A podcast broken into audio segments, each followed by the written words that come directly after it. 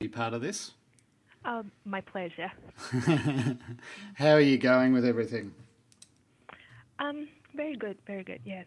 Yeah. Everyone is doing very great. Yes. Excellent. Um, so, you, how long have you been working with the ANZICS Research Centre? Um, so for one year and uh, three months. Yeah. Oh, okay. And is this the first placement that you've had in Australia, or have you been um, working here for a while? I know this is the first time. Yeah. First. Are you enjoying it? You enjoying your time over here? Yes. Oh, yes. good. Melbourne is a beautiful city. It is, isn't it? It's very pretty. I used to uh, live and work in Melbourne. Enjoyed that. I grew up in Melbourne. Oh, now- really? Oh, that's Yeah. nice. Oh. Yeah, so it's a lovely city. I get to come back fairly frequently, but now live in Queensland, which is uh, significantly warmer at this time of year, I think. Oh, I envy you. yeah. Yeah. That's right. Um, were you, you were happy with the questions that I sent through to you?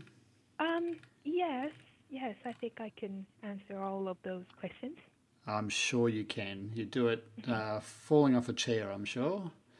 Um, I will record an introduction and an exit a little bit later, so when you're ready, I'll just start with the questions. Okay, yes, I'm ready. Ready to go? Okay. Okay. Tomoko, welcome to the podcast. Well, thank you for having me, Todd. Tomoko, this study is looking at the role of vitamin C, thiamine, and hydrocortisone in septic shock. Can you tell us a little bit about the background research that's um, supported this um, this trial? Sure. Um, the target condition of those drugs is vasoplegia. Vasoplegia is otherwise called vasodilatory shock and is well recognized in septic shock. Vasoplegia is characterized by vascular hyporesponsiveness to vasopressors, and it requires high dose vasopressors to maintain blood pressure, even in the patients with normal cardiac function. And hypertension associated with such vascular hyperreactivity is reported to have a significant impact on mortality and morbidity in re- literature. And normally, human body synthesizes and releases catecholamines to counteract the vasoplegia. So the mainstay of the treatment of vasoplegia is to use the exogenous catecholamines. And currently, noradrenaline is recognized as the first line agent. The autonomic system in human body responds immediately to maintain the vascular responsiveness but the responsiveness to the catecholamine are altered and the autonomic control is impaired in some patients like septic shock. Additionally, um, inflammatory cytokines increase nitric oxide production, and the nitric oxide contributes to vasodilation. So, uh, vitamin C is an essential water solu- soluble vitamin and works as an antioxidant and also as cofactor for many enzymes and proteins in human body. Patients with septic shock have significantly depleted vitamin C levels compared with non-septic patients. The depletion of vitamin C accelerates the inflammatory cascade, increases microvascular dysfunction, and also endothelial permeability. Vitamin C also works as a coenzyme for many biological reactions, including synthesis of catecholamines in human body. And vitamin C suppresses activation of nuclear factor kappa beta. Nuclear factor kappa beta increases the transcription of multiple inflammatory cytokines, and those cytokines contribute further to endothelial dysfunction or activation of, coagulation and the cellular injury characteristic of sepsis. Um, in animal models, exogenous vitamin C has been reported to attenuate the inflammatory cascade or reduce the endothelial injury or even enhance the release of endogenous catecholamines and improve vasopressor responsiveness. So, um, and thiamine, as for thiamine, thiamine works as an essential cofactor in the cellular metabolism. But relative thiamine deficiency frequently occurs in critically ill patients with sepsis. In animal model of septic shock, thiamine improved hemodynamic instability irrespective of the status of thiamine deficiency. And one clinical trial in septic shock implied that the supplementation of thiamine might lead to a better renal outcome.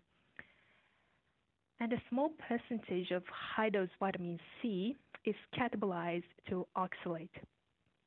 Oxalate is normally excreted by the kidney, and serum levels will increase if the patient had renal dysfunction. In patients with renal dysfunction receiving megadose vitamin C or high dose vitamin C, supersaturation of serum with oxalate may result in tissue deposition as well as crystallization in the kidney. A byproduct of uh, the metabolism, uh, which is called glyoxylate, is either reduced to oxalate or oxidized to CO2 by the enzyme. And thiamine is a coenzyme for metabolism of glyoxylate to specific amino acids. And so it redirects it from conversion to oxalate. So exogenous thiamine may limit oxidative injury by the product of vitamin C metabolism, and it may restore energy production. Tomo- yeah, that's great. Tomoko, what sort of research has been done in the clinical environment to support the background research data that's uh, underpinning this? Um, yes, Professor Paul Marik and his colleagues performed a sequential period before after clinical study in a single center in the United States. In that study, they compared the outcome and clinical course of consecutive septic patients treated with intravenous vitamin C, hydrocortisone, and thiamine, uh, their cocktail therapy, uh, compared to a control group treated in their ICU during the preceding period. The primary outcome of the study was hospital survival, and they adjusted for the confounding factors using propensity score. Uh, there were 47 patients in both treatment groups uh, with no significant differences in baseline characteristics. Uh, and the hospital mortality was 8.5% in the treatment group compared to 40.4% uh, in the control group. The results of this before after study suggested that the early use of intravenous vitamin C together with uh, steroids and thiamine might prevent progressive organ dysfunction and may reduce mortality in patients with severe sepsis or septic shock. Tomoko, why has hydrocortisone been included in the study protocol? Uh, yes, that's a good question. Uh, glucocorticoids have uh, undergone many studies as an adjuvant treatment to restore the vascular responsiveness to vasopressin, ex- uh, expecting an inhibition of the arachidonic acid cascade. Uh, clinical trials assessing the efficacy or effectiveness of hydrocortisone for septic shock consistently showed a reduced duration of shock and vasopressin use. And the combination of hydrocortisone and vitamin C may act synergistically in patients with sepsis. This hypothesis is supported by an in vitro study where uh, hydrocortisone together with vitamin C protected the vascular endothelium from damage and by endotoxin, while uh, neither agent alone has had that effect. And also, previous research has demonstrated that vitamin C reverses oxidation of the glucocorticoid receptor which is a likely manifestation of sepsis. And the oxidation of the glucocorticoid receptor decreases the activity of glucocorticoids. So, furthermore, glucocorticoids increase the expression of the sodium vitamin C transporter. So, those studies suggest that the combination of hydrocortisone and vitamin C may act synergistically to limit the inflammatory response and uh, limit the endothelial injury and also improve microcirculatory function and vasopressor responsiveness in patients with septic shock. Tomoko, that brings us to the ongoing vitamin study which you're involved with. Can you tell us what the objectives of the vitamin study are? Sure. Uh, the vitamins trial is a pilot, multi-center, randomized, open-label feasibility trial to compare the administration of vitamin C, thiamine, and hydrocortisone versus hydrocortisone alone in critically ill patients with septic shock. The primary aim of the study is to determine whether the intravenous administration of those three drugs uh, in patients with septic shock leads to a more rapid resolution of septic shock and shortens the duration of vasopressor dependence compared to hydrocortisone alone. Um, how are you? Sorry, Tomoko. Um, what are the patients that are going to be included in the trial? Can you go through what the inclusion criteria are? Uh, yes, of course. Um, patients uh, admitted to the ICU with the primary diagnosis of septic shock will be screened for inclusion into this study. But we exclude patients who are younger than 18 years old or who are pregnant or those who have strong indication or contraindication of vitamin C or thiamine or hydrocortisone other than sepsis. And also we will exclude uh, those who have DNR, do not resuscitation orders.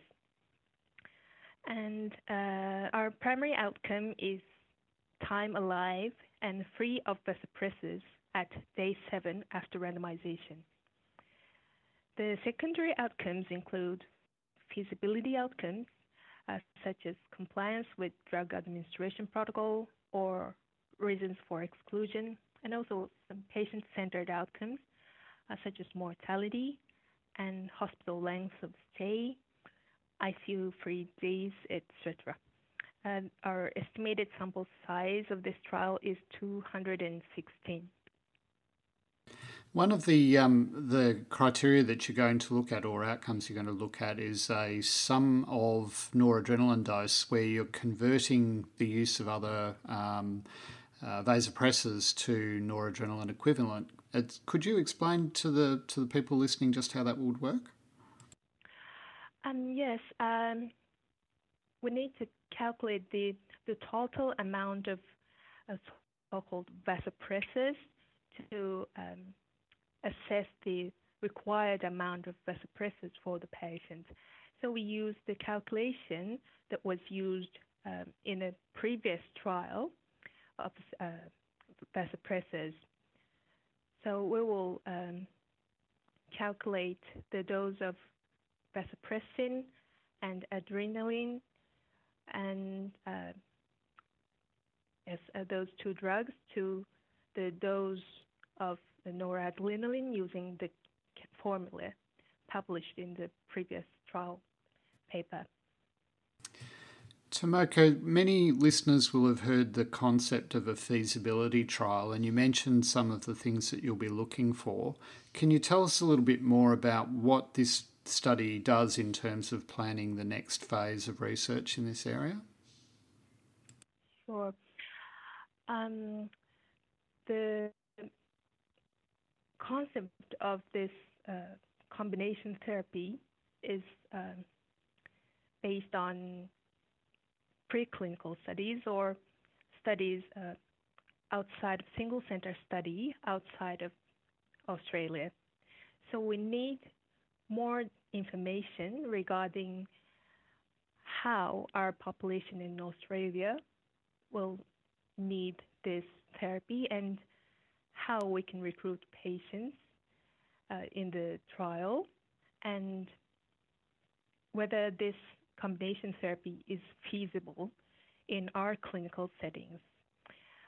Uh, we can't go straight forward to the large thousands of uh, clinical trials with thousands of people directly without those important information.